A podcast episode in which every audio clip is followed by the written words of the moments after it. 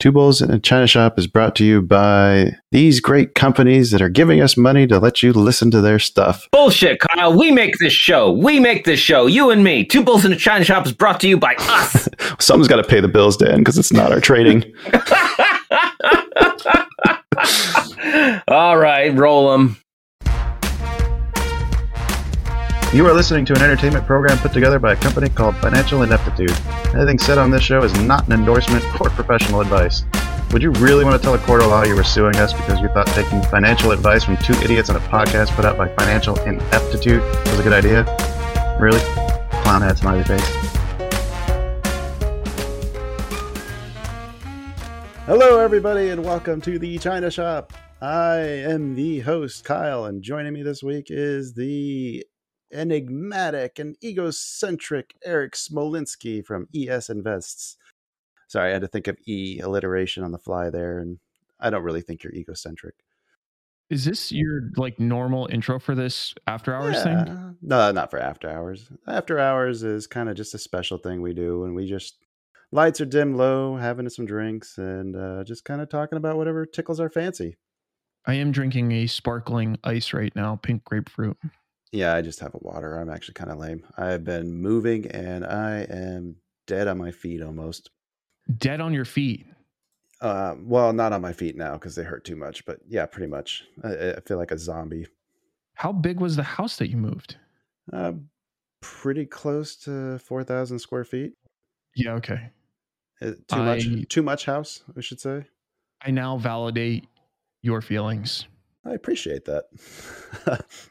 oh, but before we turn those lights off, though, maybe we should talk about our sponsors and friends. Wait, turning the lights off? Yeah, it's Do sexy we- after hours time. So do we like commensurately take clothing off? Uh, that, only, or- only if you lose whatever challenge we've got going today. Well, I mean, realistically speaking, you're my first at this. I haven't done an after hours with you before. So okay, I have never been gay either. Well, Okay, well, we, we don't have to lie about things now because you were in the Navy. So Fair enough. Good point. All right, but before we dive into today's man on man action, I'd like to just take a moment to thank our friends and sponsors over at Manscaped, Trade Pro, and Orderflow Labs. Manscaped is the best in men's below the waist grooming with precision engineered tools for your family jewels. And with those holidays coming up, perfect time to take advantage of that exclusive 20% off and free worldwide shipping using promo code two bulls at manscaped.com. As always, that is the number two and pay no attention to the holiday sale going on. Make sure you use our code. If we hit that goal and get that actual deal with them, I will probably be doing something stupid like taking requests to test out that trimmer on different body parts. Uh, let's see, who's next? Trade Pro Academy.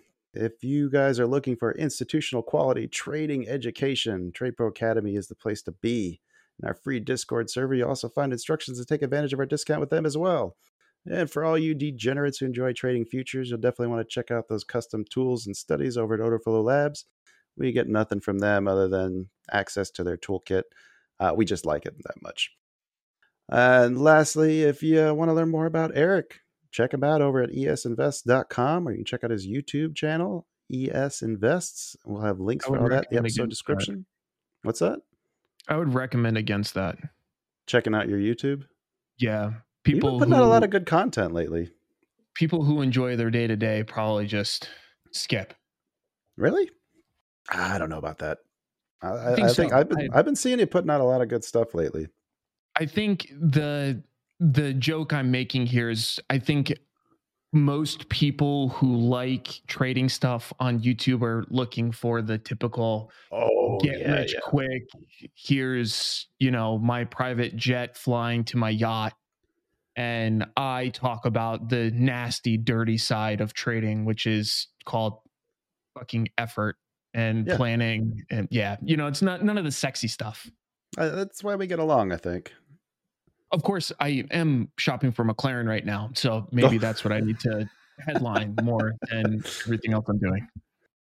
All right. Lastly, uh, let me finish this intro here. Lastly, let's be sure uh, be sure to reach out to us with your suggestions, corrections, or questions for future guests. You can do that via email at two bulls at financialineptitude.com or you can join that aforementioned free Discord server where a bunch of amazing people gather to share our struggles and lessons learned with other like minded market aficionados. Be sure to put those links in the episode description as well. You won't find many Lambos in ours, but you'll have some cool trading setups and other snow pictures when we get bored. So in this one, do we like? There's no kicking in the doors, the barn doors, or Nah, nah, this is after hours. We shut the doors, lock them, close up shop. No more guests. Nobody, no more shoppers coming in. We're just going to shoot the shit and talk about, I think, the topic you came up with, um, challenging some of our biases that we've uh, developed over the years. talk dirty to me because that sounds super fun. Actually, you know, you and I came up with this on the spur last time, and it was really Yeah. interesting because I think I think we all fall into this world where we start to, you know, become comfort seeking. And that doesn't just mean in like we like to sit in a comfortable chair. But as we develop a skill set, I've noticed it myself where it's you I have to go out of my way to challenge the way I think about things and especially if you trade for a while you start to think about things in a similar capacity for extended periods of time like I've been trading for Mhm. 15 years so there's things that I've started to you know build up in my mind and you know like we were talking about last time I I really purposefully will go out of my way periodically to see how I think about something and then attempt to prove or disprove that hypothesis. And it's literally just to challenge my ego, to disallow it from getting too comfortable, too uncomfortable with being wrong, and allowing myself to really focus on like finding truth.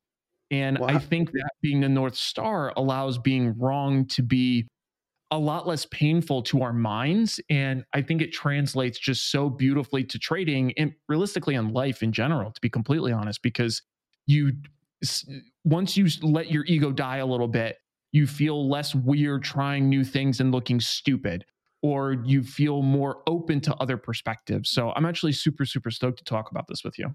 I like that. And yeah, it is such a hard thing to get away with, especially in the internet age today, because like the search engines and things, as they get to know you, like the things that you search for and click on, Mm. like they start force feeding you stuff that confirms all those things that you you think.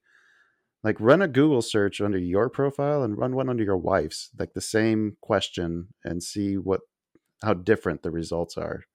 I'm going to do that literally right now. I'm just going to use two different browsers, and one of I them just will be in, like, made that up on the spot, by the way. So if it doesn't work, then that's a preconceived bias that we've just challenged.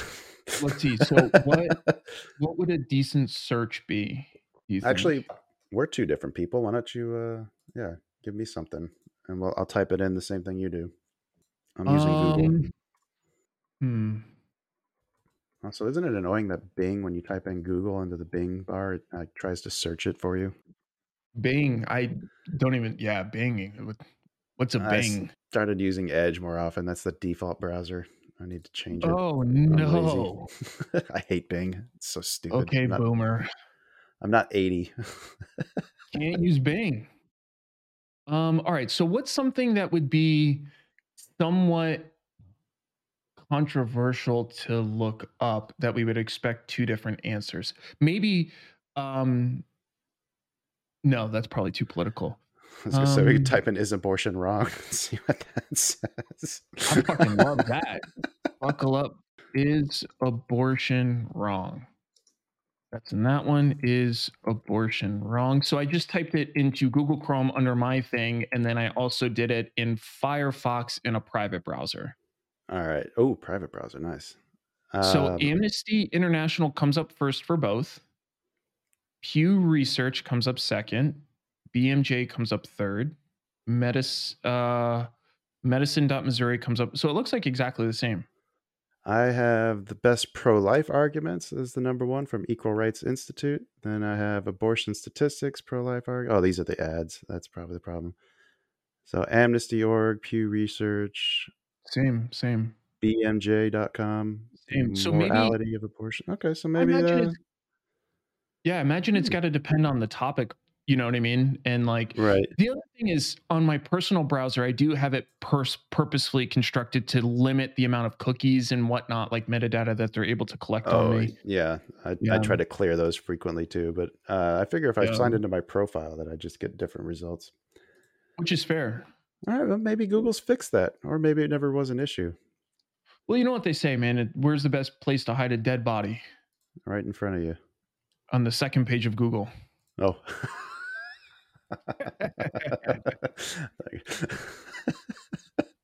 It Uh, my me that answer you haven't heard that yet. I no, I think I have heard that. Uh, I'm just uh, I'm operating a little bit behind today. Well, that's my everyday. So, welcome to the life of a simple minded, smooth brain Marine. I love We're that smooth brain. people. All right, what what's some of the what's a bias that you got that uh or not a So- bias, uh, just something that you believed because here's the thing, like I I noticed that uh, myself, like I'm very susceptible to just believing something when I see one article on it and thinking like, "Oh, somebody took the time to wrote it, it must be true. It seems pretty well researched." Mm. That's a good point. And it's actually funny because I typically find myself on the other side of that like general thought process. Like when I normally hear a piece of information, my initial reaction is almost always to take the counter side and to see if I can understand the opposite perspective of just about anything that somebody poses to me. Part of it is because I'm naturally argumentative in nature. It's not because I like to fight with people, but it is because I really do prioritize trying to find truth. So I I think taking other sides of arguments allows me to do that kind of efficiently and very frequently I'll, I'll capitulate if I just think that the other person has a better perspective or if I just agree with it from the outset. But I typically try to take the Mm. other side of the position. I do Um, take the other side of positions a lot. That's just because I enjoy the debate sometimes. Which is good. I mean, I think there's Yeah. a lot of intellectual growth that happens from an argument, and that like even that term, it's so funny to me like how emotional the term argument has become because oh, this is a good one. Be, like I oh. believe that the definition of an argument is not nestled anything tied to a heated debate.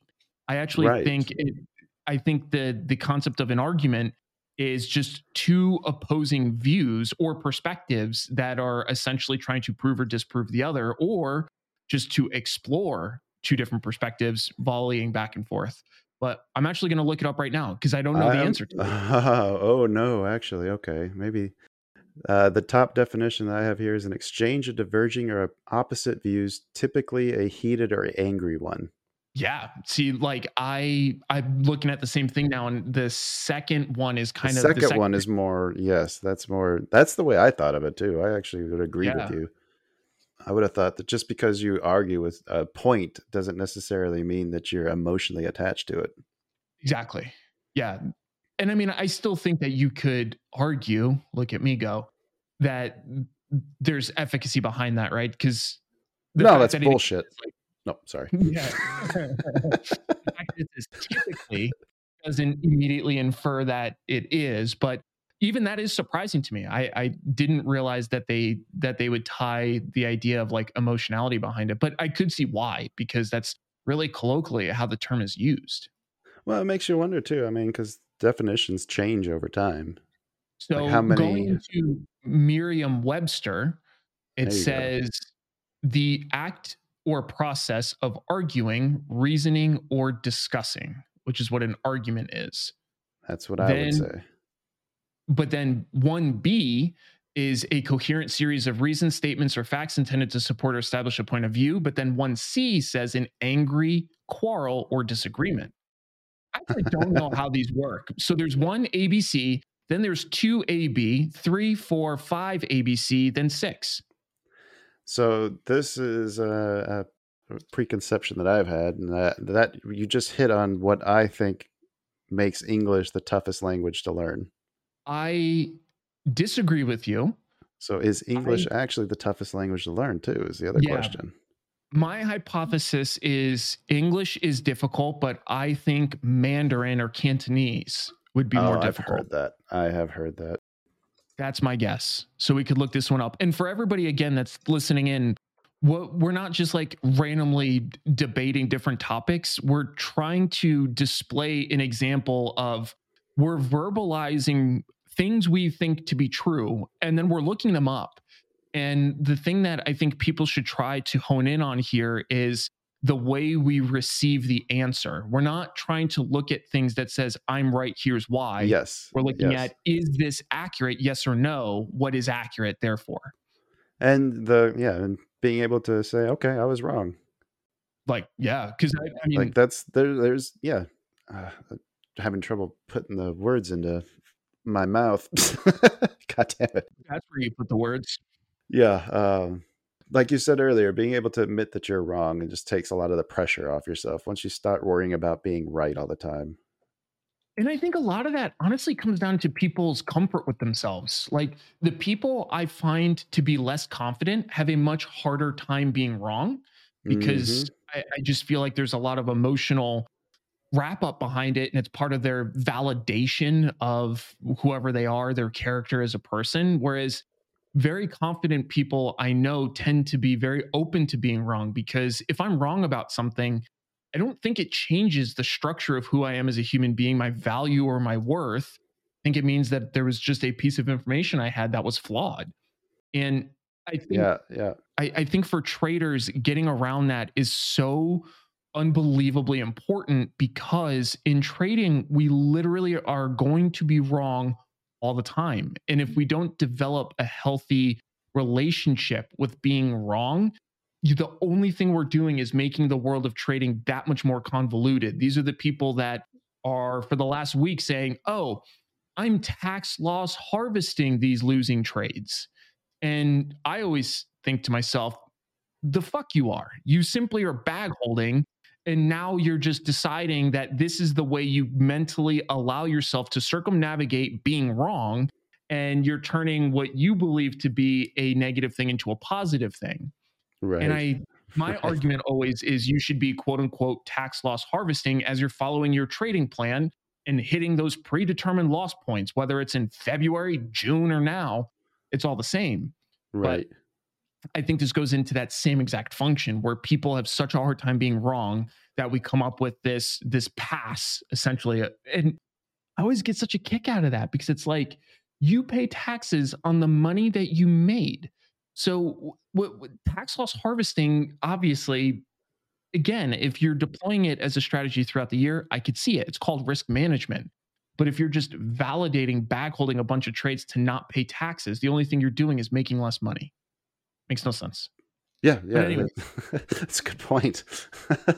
Yeah, random random soapbox moment, but I guess this is what we do when we're sitting here in our lingerie um with stickies on our nipples, but actually I had kind of hairy nipples. That would be bad. Yeah, Oh, I'm not like God, that. One of those. So now I'm looking up what is Well, oh, hang man. on. Wait, wait. We need to go back a moment. Uh, Mandarin Chinese uh, is, uh, according to multiple sources, the number one language is the most challenging to learn. So I guess this means I'm better than you. Is So far, is that we still got more to go through. Oh, I thought that that unequivocally just means that I am a superior human being. Well, I see, I actually- heard, I heard that I think in grade school that English is the hardest language to learn, and I think I just carried that ever since.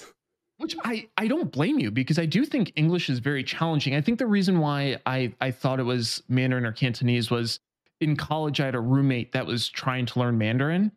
Mhm. And I, I took some of the classes alongside of him just because I was fascinated.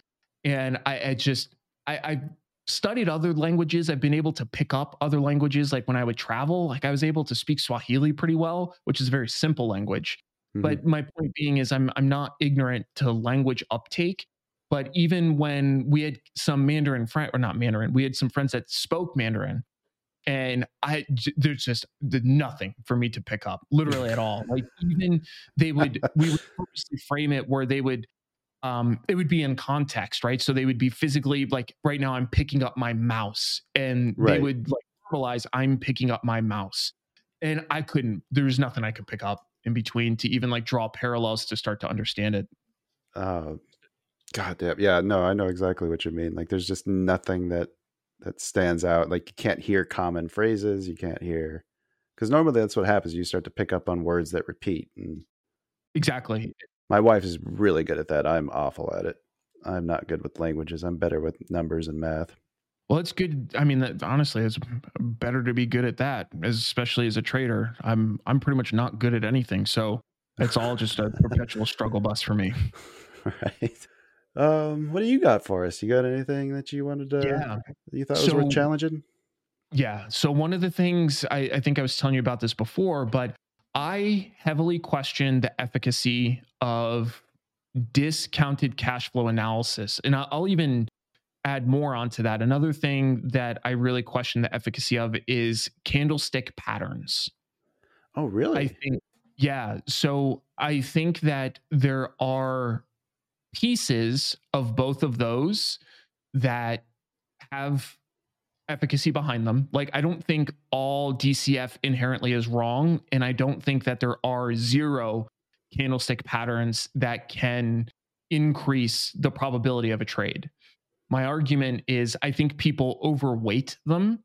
And I think that even if there was a specific candlestick pattern that had relatively high efficacy, like 60 to 80% of the time, something like that, well, is I still challenge. Oh, go ahead.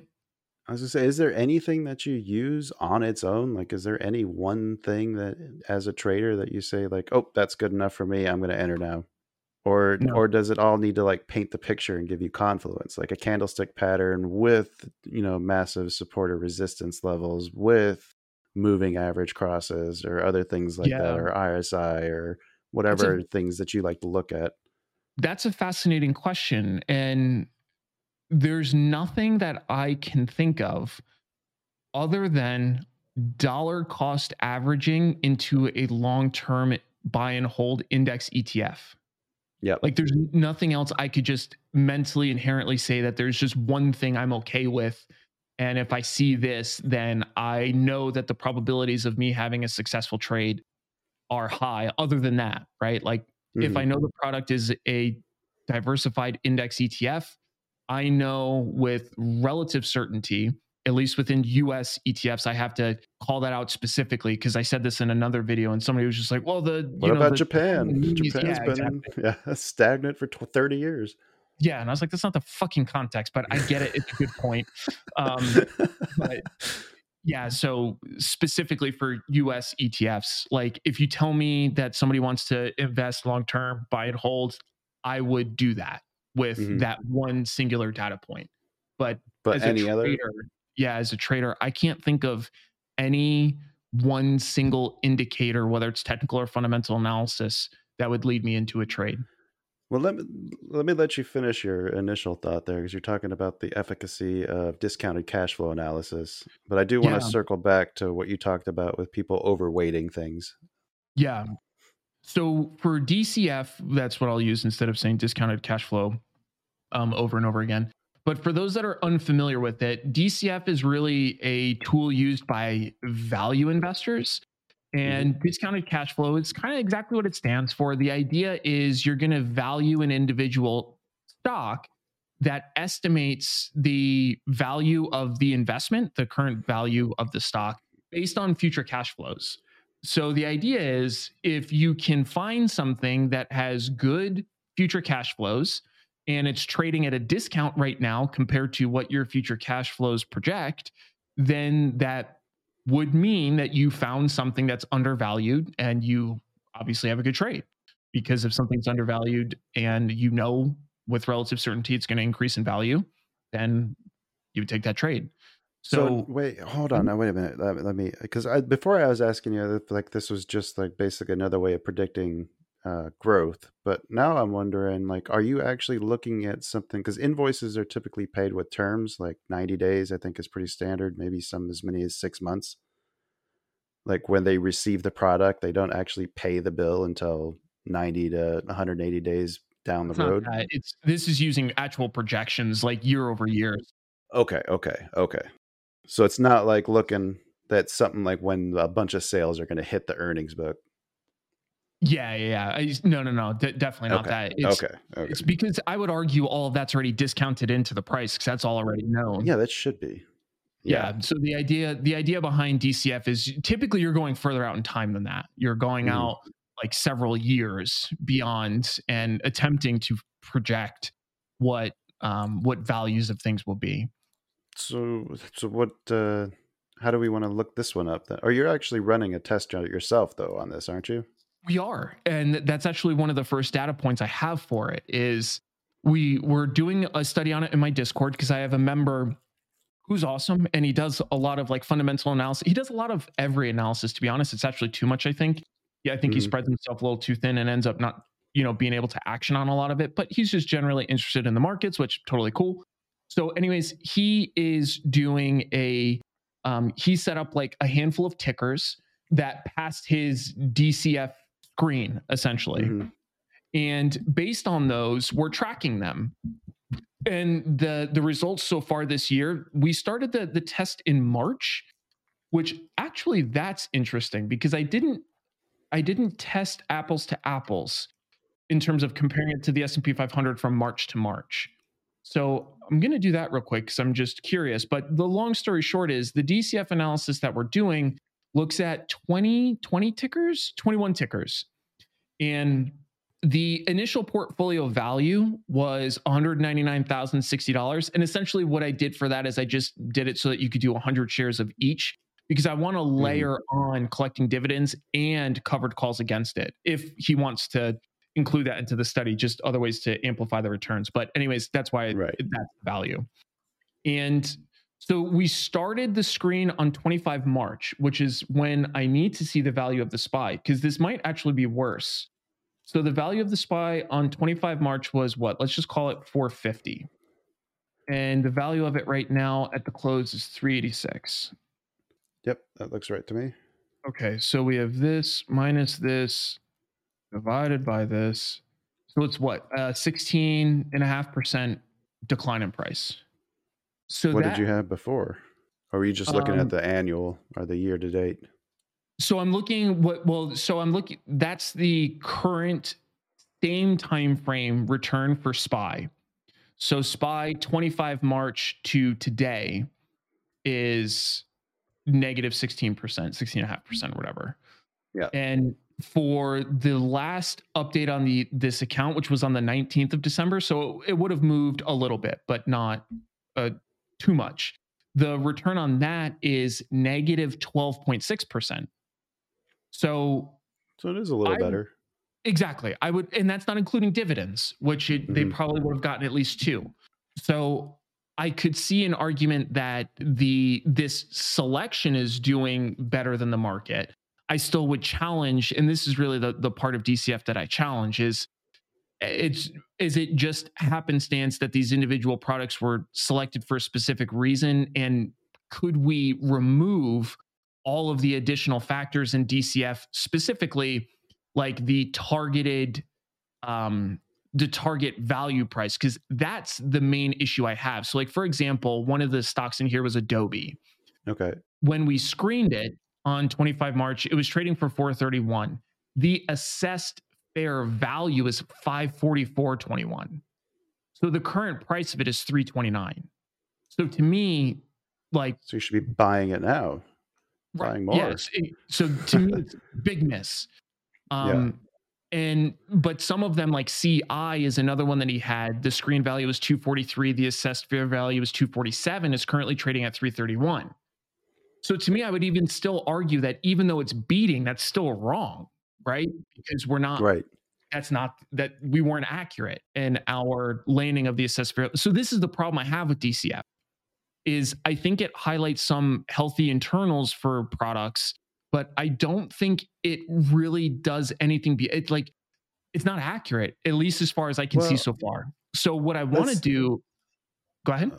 I I actually just ran into something very similar to this when I was listing my other house uh, on the market. I was talking to the realtor about it, and he pulled out this fancy, you know, piece of paper that his program spits out that tries to give you what your what your market valuation of your house like should be in a vacuum. Though that's the key words, because that doesn't take into account like the market conditions that you're in, the interest rates, um, the whether things are slowing down or heating up like there's other external factors that influence that just because you have a valuation that in a vacuum this is what it should be worth that doesn't mean still because people dictate things it doesn't mean that that's what people are willing to pay for it now and Mm. entering into a bear market like we have been like these stocks like having having a valuation target of like $540 in adobe in march seems kind of insane doesn't it?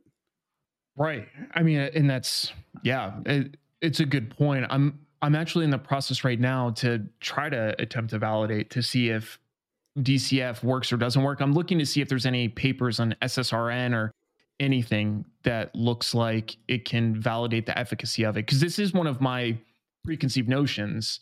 Yeah. And I'm curious how well it works. There was one of them. Okay, so here's uh, I haven't read this study. I literally just pulled it up, but it's called the discounted cash flow method applied to valuation. Too many uncomfortable truths. It's one of the first ones I could find in SSRN, so I'm not like cherry picking um, a specific title or anything like that.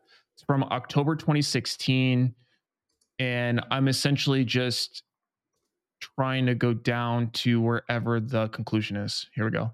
So it says summarizing much of the problems affecting the DCF method come to the fact that it tries to capture with one parameter, the discount rate, two completely different effects the time value of money, the stochastic nature of future cash flows.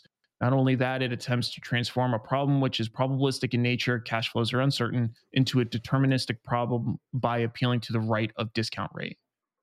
So this actually doesn't look like it proves or disproves like with any data set it just right. is identifying issues with the process itself, which I agree with that. But I'm hoping to find something that actually, and I can keep looking while we talk about the other stuff, but I'm hoping to find something that says, like, I tested this over X period of time. This is what I see. Right, right. Yeah. I'm surprised nobody's done that for their like dissertation and economics doctorate or I, I, I think it's because of kind of what I'm highlighting though. I think it's ve- very difficult to test, like very difficult. One of the papers I saw that I skipped over was says DCF is untestable. So that really could be it could be the case. Well, if it's not testable, I mean that there's a flaw there, right? Concur. Yeah, I concur. Ooh. I think Ooh.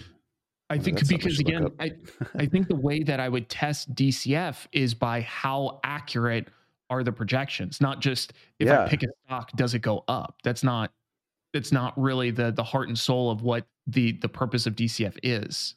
So I, I think testing the variance, maybe that's something I can add into my my test that I'm doing now. Right now, we just started as like, is it a good pick? Meaning, do you make money? Just checking against the market kind of thing. Yeah. Yeah. Well, really, I mean, that's the bottom line too. Does it beat the market? Right. Yeah. Because, and I think that that's why I gravitated towards that because, like, from a practical standpoint, that, like, that is what matters. Mm-hmm. Longtime fans of the show should be familiar with the lender formerly known as Sue Pullen, and I'm pleased to announce that she's back, fresh off a rebrand and ready to help as Sue Mackey. Sue is a certified mortgage advisor at Fairway Independent Mortgage, an equal housing lender who focuses on finding the right product for you and your needs. She has over 20 years of experience helping thousands of homeowners. Whether it's purchasing, refinancing, or even a reverse mortgage, Sue will help. Sue's licensed in 36 states now, so reach out and let Sue Mackey it happen for you. The best way to reach her is just give her a call at 520-977-7904 or in an email, spullen at fairwaymc.com. Fairway Independent Mortgage has an MLS number of 2289. Sue Mackey has an MLS number of 206048. That email again, S P U L L E N at fairwaymc.com. And that phone number is 520 977 7904. Shoot Sue an email and let her know she needs to update that address. Well, while you're looking that up, I'll give you another one that I've held on to for years. This has nothing to do with trading. It's just something that I think I heard. I, I'm guessing I heard it on QI, which is a BBC program where they just talk about interesting facts. Uh, mm. And a lot of them are actually like the simple answer tends to be the wrong answer. so it, it's if you like, you know, challenging your preconceived biases, that's a great show to watch for that. But uh, the the one is I wrote down uh, hydrogen peroxide does not actually disinfect. It just fizzes and looks cool, and that's why people have been using it for so many years. I like that, and I think my just to add mine in there, and then we could look it up. Is I think that hydrogen peroxide actually is bad. And I think that it, from what I believe to be true, is it damages like the healthy tissue in mm-hmm. in the wound essentially that you're applying it to. So I, I I argue that it would have a net negative effect. That's my guess. Oh, no, it actually doesn't. The CDC. Hydrogen peroxide is active against a wide range of microorganisms, including bacteria, yeasts, fungi, and viruses and spores. 0.5% accelerated hydrogen peroxide demonstrated bacteriolide and viral salide. I can't say those words. Activity in one minute mycobacterial. Dre- uh, okay, why did I pick a medical one? I can't do these. I can't say these words. uh, basically, in one minute and five minutes, it reduced uh, all those things. But I think there is something. Uh, yes, you should not be using it on wounds because of what you said. Um, because it kills healthy cells. uh, I'm trying to find the actual here Cleveland Clinic. Let's see what they've got to say here. Can be used everywhere. Kitchen. Keep it away from wounds and acne. Hydrogen peroxide has fallen out of favor as a wound cleanser. Studies found that it irritates the skin, may prevent the wound from healing, doing more harm than good. Mm. Yeah, that's what I thought. Wash with soap and water, and that's all you really need. Do you know on this, just out of curiosity, do you know if witch's hazel works? What is witch's hazel? It's a great Isn't fucking that like question. one of those? What about No crystals? should we should we look that up too? Witch's crystals. The healing effect of crystals. Uh, witches hazel used to relieve swelling, bleeding, itching, minor pain, and discomfort caused by minor skin irritations. Also used to relieve itching, discomfort, irritation, burning caused by hemorrhoids. Oh, I probably was using that. Uh, that's why it sounded familiar.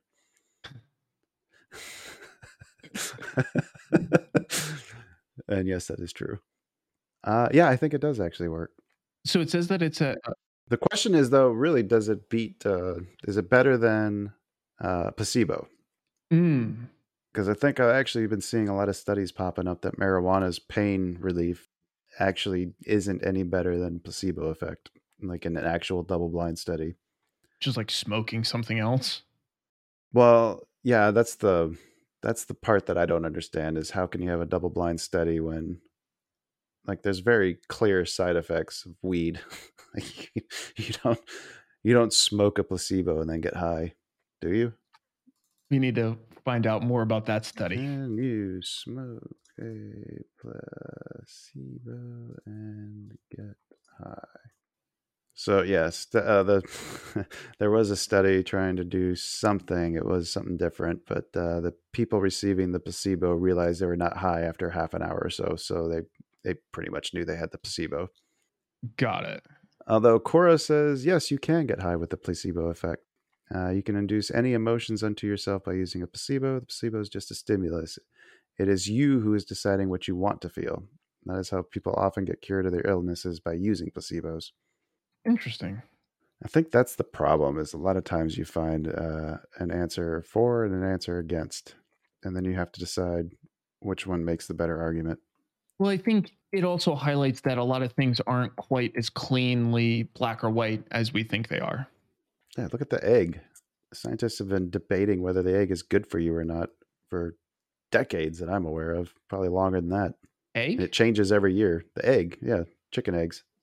really? I didn't even know that. Like, that oh, just the whites are good for you, and then no, you have to eat them both because they work together, and then no, Oh, yolks are you bad. talking Yeah. like the? Are you talking like not science? Are you talking about scientists? Or are you talking about like Scientists. um the what is it? The FDA?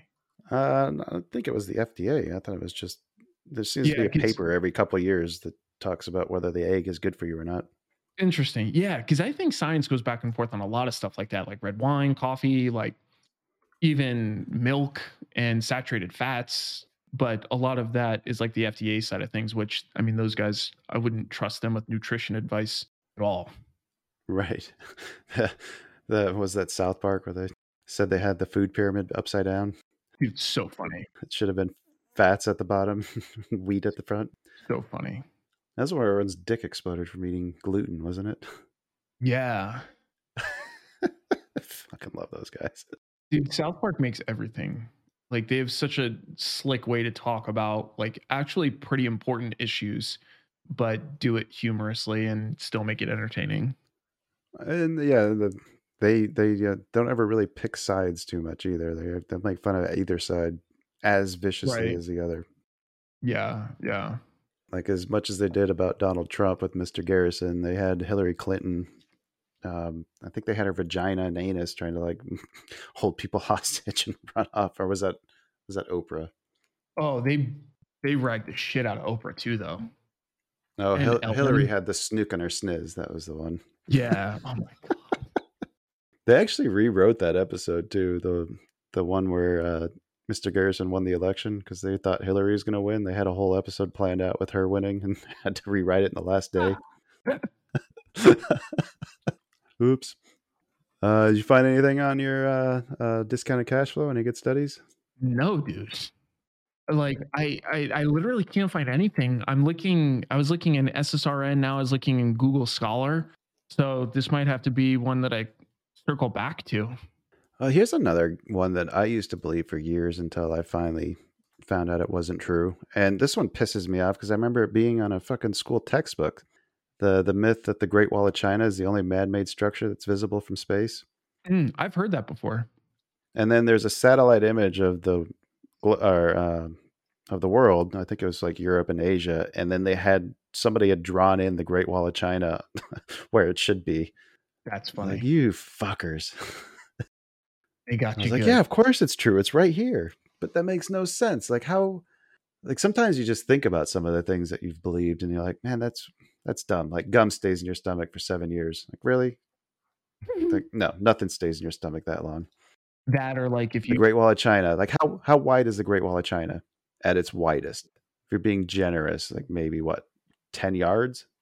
yeah, I was 30 guessing maybe feet? like 50 to Maybe 60 fifty? feet. Say fifty feet. Okay. How wide are the Great Pyramids of Egypt? No idea. a lot wider than that at their I base. think that's fair. Uh, the Great Pyramid is uh, about a kilometer long and wait, what? Oh, is it not that big?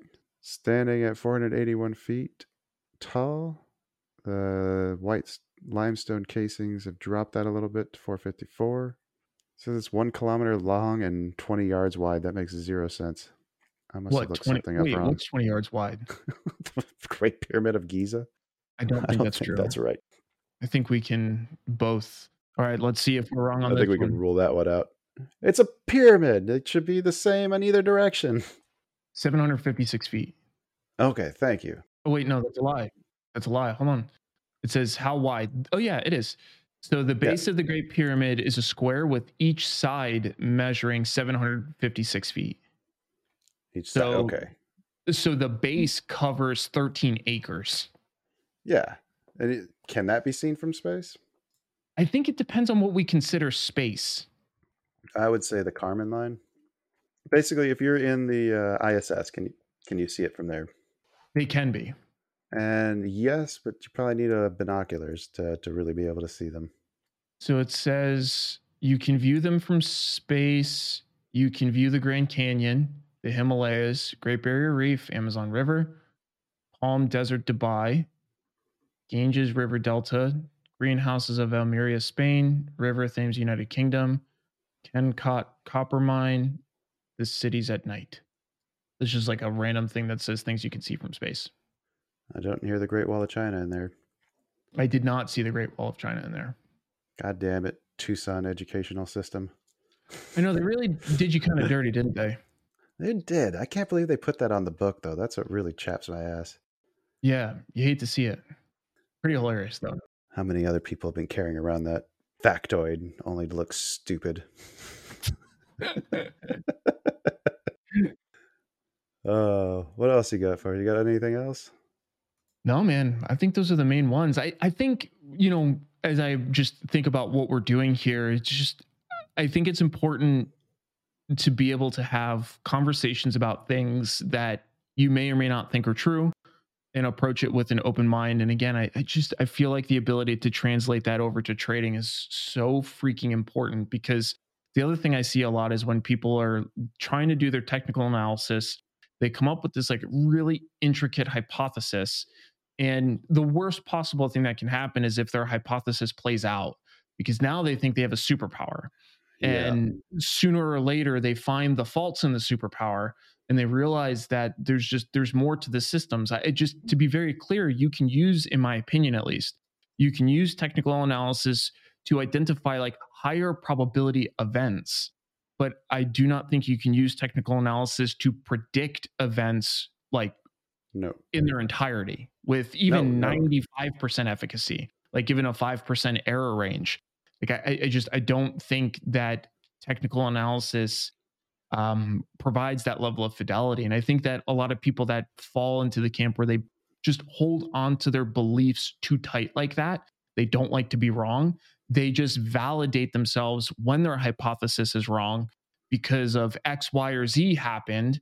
And then they still believe they have this power. And, you know, the whole time they're losing money doing it. Well, what what typically happens, or the the cycle that I've gone through personally, is that you come up with a new idea or strategy, you test it and run it for you know trade it for two three months, and it works beautifully, and then it suddenly stops working, or you take seven or eight losing trades in a row, and then you lose confidence in your strategy, and then you don't know how to react to that because your confidence in it has been shaken Mm, but the win the wins and the losses play too much on the on the ego if that makes sense yeah. like you're yeah. you're you're too emotionally invested in the wins or the losses when like most of the good traders that I've talked to have a win rate somewhere in the 40% range that means they're wrong 60% of the time.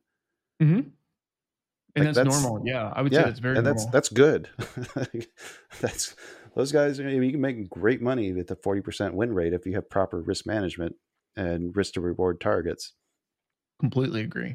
I think that that's like just it cannot be overstated, but the ego just becomes so involved in the process that it becomes I think difficult for people to differentiate. I like to say, you know, do you want to be right or do you want to make money? You have to pick one of them. You know, if you're going to be in trading, you're going to have to pick one of them. And one of them makes you money, the other one just tries to massage your ego.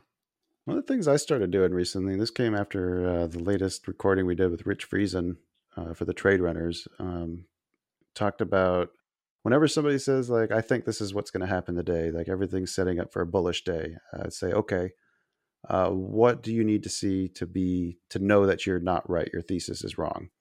Mm, Because I know that I've not thought that through. But having that like written down as part of your daily plan, like if your daily plan says like I'm expecting this to hold as support, these are my targets. Okay, what point do you switch your bias? What point do you think that this trade is not working anymore? Like have that written down as a plan so when you get into that scenario, you're not constantly continuously trying to buy the same failing support and just, you know, trying to martingale your way back to to break even. right. Right. Yeah, that's a good point. but that's a very healthy exercise and we're doing a little bit of it here like what's the counterpoint of you you know Right. what's the what's the other side of the argument let's understand that because then we'll have a you, you, worst case scenario we find out we were wrong and we change our point of view okay so what we learned something we got better Well, and I think part of it, I think part of it comes down to like the stigma. A lot of people, I think, become afraid to be wrong because people who are wrong are commonly ostracized, especially online. And what, Ah, what I always say is, you know, people who are wrong or people who change their minds when they receive new data, it doesn't mean, you know, that they're idiots. It means that they're receptive to new information. And sometimes, you know, people operate on busted information. It is what it is. But I think people become so entrenched because of the way that the internet is. You know, being wrong is difficult because the internet is so merciless about it. well there's also been a kind of a shift in our society too to where you're either right or you're the devil Mm, And I think some of that is kind of carrying over to you can't be wrong because if you're wrong, wrong is evil. right. Yeah, I can definitely see that. But it's uh, I mean it's sad. Like you can't even like entertain the other viewpoint anymore on some of these hot button issues. Well, in Like why not understand what the other person, what the other side of you is? Because then you can actually come up with arguments to make your case that might actually reach somebody. Have that real discourse because you'll probably learn something too. The real answers usually on these types of things are somewhere in the middle. right. Totally agree with that. Yeah, I I think yeah, it's I really think the ego is such a powerful force, and the ego makes it Mhm. very difficult to like process information healthily, in my opinion. Yep. Yep. Searching out the the opposite points of view though is something you mentioned earlier. That's uh something my wife does, something that I've been trying to do more of. Like w- the way you search things too. Like we we typed up I think the question we at the very beginning was is abortion wrong? Hmm. Like just the way you phrase it like that like is already biased the results that you're going to get. Right. You know what I mean? Yep. Absolutely. And I and I think that there's a pretty, you know, significant degree of just charge in the way that our minds initially receive information Mhm. and then the way that that subsequently gets routed and processed. So I, yeah, I mean, I, I think that's another just really strong point. Uh, last thing I want to cover because we're running to- towards the end here. I think we still got a little bit of time left. Um, you'd mentioned um, people overweighting candlestick patterns, Mm. and I kind of wanted to circle back on that because I remember reading a really great book, and I know I've mentioned it on the podcast several times. The book's called Blink. Mhm. Uh, I don't remember who wrote it off the top of my head, but it's one of the things they talked about in there was an evaluation of a hospital that was doing It's by Malcolm Gladwell, by the way. We read that in the Marine Corps. Malcolm Gladwell. That's what I read. Yeah. that, that's a big. Oh, you did. Oh yeah, yeah. That's Do you remember the uh, the study they talked about with the hospital and their success rate in diagnosing heart attacks? Yep. They Mhm. had like a forty item checklist, and they were going through and marking all these things down. And the problem with the forty tick checklist is that you've got so many items on there that you have no idea how to weight things. right. Like somebody being overweight versus being a smoker, like one of those is much worse than the other. and I think they took their success rate. I don't know the exact numbers, but I thought it was somewhere around like 40% and like properly diagnosing all the way up to the 90s just by Yeah. simplifying the list to the three biggest items. Yep. Yeah, yeah. Yeah. I I think there's a lot to that. And it's interesting because following off of Blink, I also think that there's, you know, I think a big part of successful trading comes down to pattern recognition. That's an observed, studied side effect. Mhm. So it's a little bit of chicken and the egg problem because I think it's important to be able to recognize patterns. But yeah, I, I do think that people will frequently overweight individual things, especially candlestick. Like I'm talking candlestick patterns themselves, not necessarily chart patterns, Right, because right. I've I've read studies on chart patterns, and there are certain chart patterns that have a pretty high degree of efficacy. Mhm. Um, but yeah, specifically candlestick patterns. But that's the question. Do you know how much to weight the different items that you use for your confirmation tools? Like, has anybody ever given that some thought? Yeah, I mean, I think I actually inherently do that. hmm Um, How do you do it? Just out of curiosity. Yeah, it's a Like, good is it just based on data that you've collected over the years, or do you have like anything more scientific backing that up? I think it's based pretty much on that. And I think it's Mhm. based on a mix between like back testing and then also like the actual data sets that I create as I I trade. Um and there is a certain element of gut feel that starts to get integrated, although I, I really don't like leaning on that. But essentially gut feel is what, you know, again, Malcolm Gladwell talks about in Blink. It's our ability to just rapidly process all of our hierarchy of information that's stored away and to v- apply all of that in very short time frames to view something and analyze it so you know Mhm. part of it is gut feel can be misled and it can be based on like false and incorrect um, patterns but then it can also be quite accurate. So i think part of my application of different tools. Like, for example, I am going to weight the price of a product and its relationship to a moving average far more high highly than a oscillator.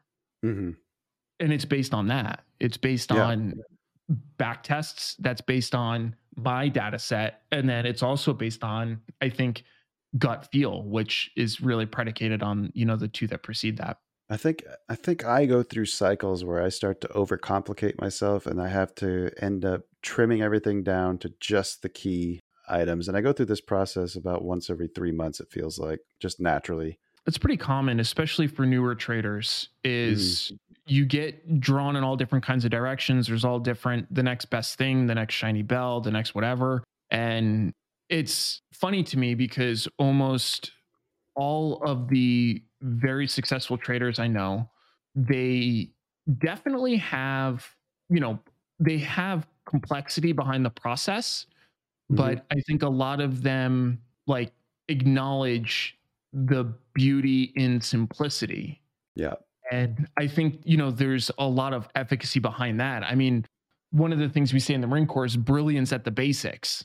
And if you can do Right. simple things exceedingly well, there's a lot that a lot of value you can derive from those kinds of systems, in my opinion. Did you study ancient warfare when you were in officer school? Did they talk about like uh, the hoplites and Romans and all that? Absolutely. Was the only thing that separated like the military powers from those days, like the great armies, was it discipline? Was that the only thing that really separated them from each other? I think it's hard to boil it down to that. I, I guess there could be an argument. Sometimes it was technology, but Yeah, I there could and resources is another one. Access to resources. I yeah, you could say discipline. I I think adaptability is probably what I would go with personally, but hmm, it's interesting. yeah, I think discipline obviously is really important, especially for larger conventional forces. But any of the the great military leaders that I think about have all been able to adapt to new problems that they haven't seen before. Like Right. Hannibal, right? As he's trying to conquer the known world, he had to cross the Alps. Yeah. and everybody said you couldn't do it. And he did it. So i, I think that there's same thing with you know the the greeks at the hot gates at thermopylae to use a very known example. Another thing right? There's no way that a small it's not like 300 like the movie there was more but it was still relatively a very small force compared to the invasion invading persian army but again through like adaptability and tactics they found a way to at least mitigate some of it so I'm actually gonna I'm gonna carry us on for just a little bit longer because I love that. I've read a lot about that battle after that movie came out, and by all definitions, that was kind of a disaster. Really, they didn't last that long. It was only a couple days. Yeah, but I mean, I, I would still argue like a couple days is still super impressive against an it, overwhelming. it is, but this is this is what, and I think it was uh, Dan Carlin's Hardcore History Love him. was talking about when I was yeah he's talking about the ancient Greeks and the difference in the why we look at the the ancient Greeks and like the the history of them with such awe is because of the way they wrote it. They wrote it with such uh, personality. When you looked at like the Persians' description of their side, it was just this many men went, this many men attacked, this many men died. We ate this much, and then that's it. But you had shit from you know the the Greek side where they're like, you know, the colorful things like, oh, their arrows will blot out the sun. Well, we'll fight in the shade. Like that, those kinds of things that they throw into their writings and descriptions. Like that's what made it memorable. Yeah, oh, I agree with that, and I think that's why it turned into a movie and stuff. But I still would Right. argue that it's a that's a that is a tactical success to some degree, being able to withstand such an opposing force, and at least by the time for other pieces of the militaries to be able to move. Yeah. I also don't like the way they make it sound like it's just 300 people do, like you Of said. course, Like, yeah, no, there's yeah. 10,000 thespians that were there with them. Like, what about them? Like, those guys Right. were pretty goddamn brave. And even better because they weren't fucking trained soldiers. they were Exactly. volunteers. Yeah, dude. And, I- Where's and their think that- story? I think there's a big yeah. And Hollywood tends to do that with a lot of stuff. yeah, but yeah. I think adaptability is probably one of the the premier features. And I, I honestly think that applies to life, man. I really do. Yeah. Like things change all the time. And if we get too rigid and too unwilling to change with things as they change, you just get stuck and you can't you can't adapt and continue to thrive. Even again, taking it back to trading. I don't trade the same way this year. I did not trade the same way I traded five years ago, is not the same Mhm. way I traded five years before that. things evolve over time and i think it's like imperative that we adapt adopt the mindset that we have to adapt alongside with it The thing is, everybody else who's playing this game with us is trying to is adapting and getting better. And if you're not getting better, then you're stagnating and you're going to get passed by. sooner or later yeah without a doubt That's really true in everything, right? Yeah, I, I agree. Because a lot of people they'll ask like, why do I still test stuff? Why do I still do so much back testing? Why do I still paper trade, which I'm an advocate of? Mm-hmm. And I, like I tell people all the time, it's because like what I do works and it's worked for a while, but I'm not under the illusion that it's going to work into perpetuity. Like things Right. change, man. Like everything can shift. And if I am completely, my success is completely predicated on the way that I do things right now, that's a giant risk that I'm Mhm. just accepting, which I think is foolish. Sounds like a great place to to leave it here. That was a powerful, powerful uh, uh, moment. I think we just had there, right? Yeah, super fun. I think you tied everything together nicely with the bow. Yeah, Uh, now I got to do the ending. excited for this. well, we've come to the end, everybody. Um, it's the end of our time with Eric, but don't worry, there's plenty more to see at his website. You can check him out at esinvest.com. Check out his uh, YouTube channel. Uh, I'm sure that new Lambo will be on there soon. Links McLaren, not Lambo. Oh, you don't? Oh, okay. Well, Don't disrespect me like that. you don't. You don't want the new Rivian No, dude, I don't like. Or don't Lucid really- Motors? Lucid Motors. That's the one. What's the one that just beat the McLaren? I actually don't know. I think that was the Lucid. Somebody just posted that in their Discord. I'll send you the link after this. but thanks for everybody who stuck around, listened to us babble, and and have a good time. Uh, a little something a little different for the holidays here, but hopefully uh, you made it to the end. Uh, we'll be back soon after the holidays with another exciting episode. But until then, we just got to say goodbye. So get the fuck out and have a good holiday. Goodbye.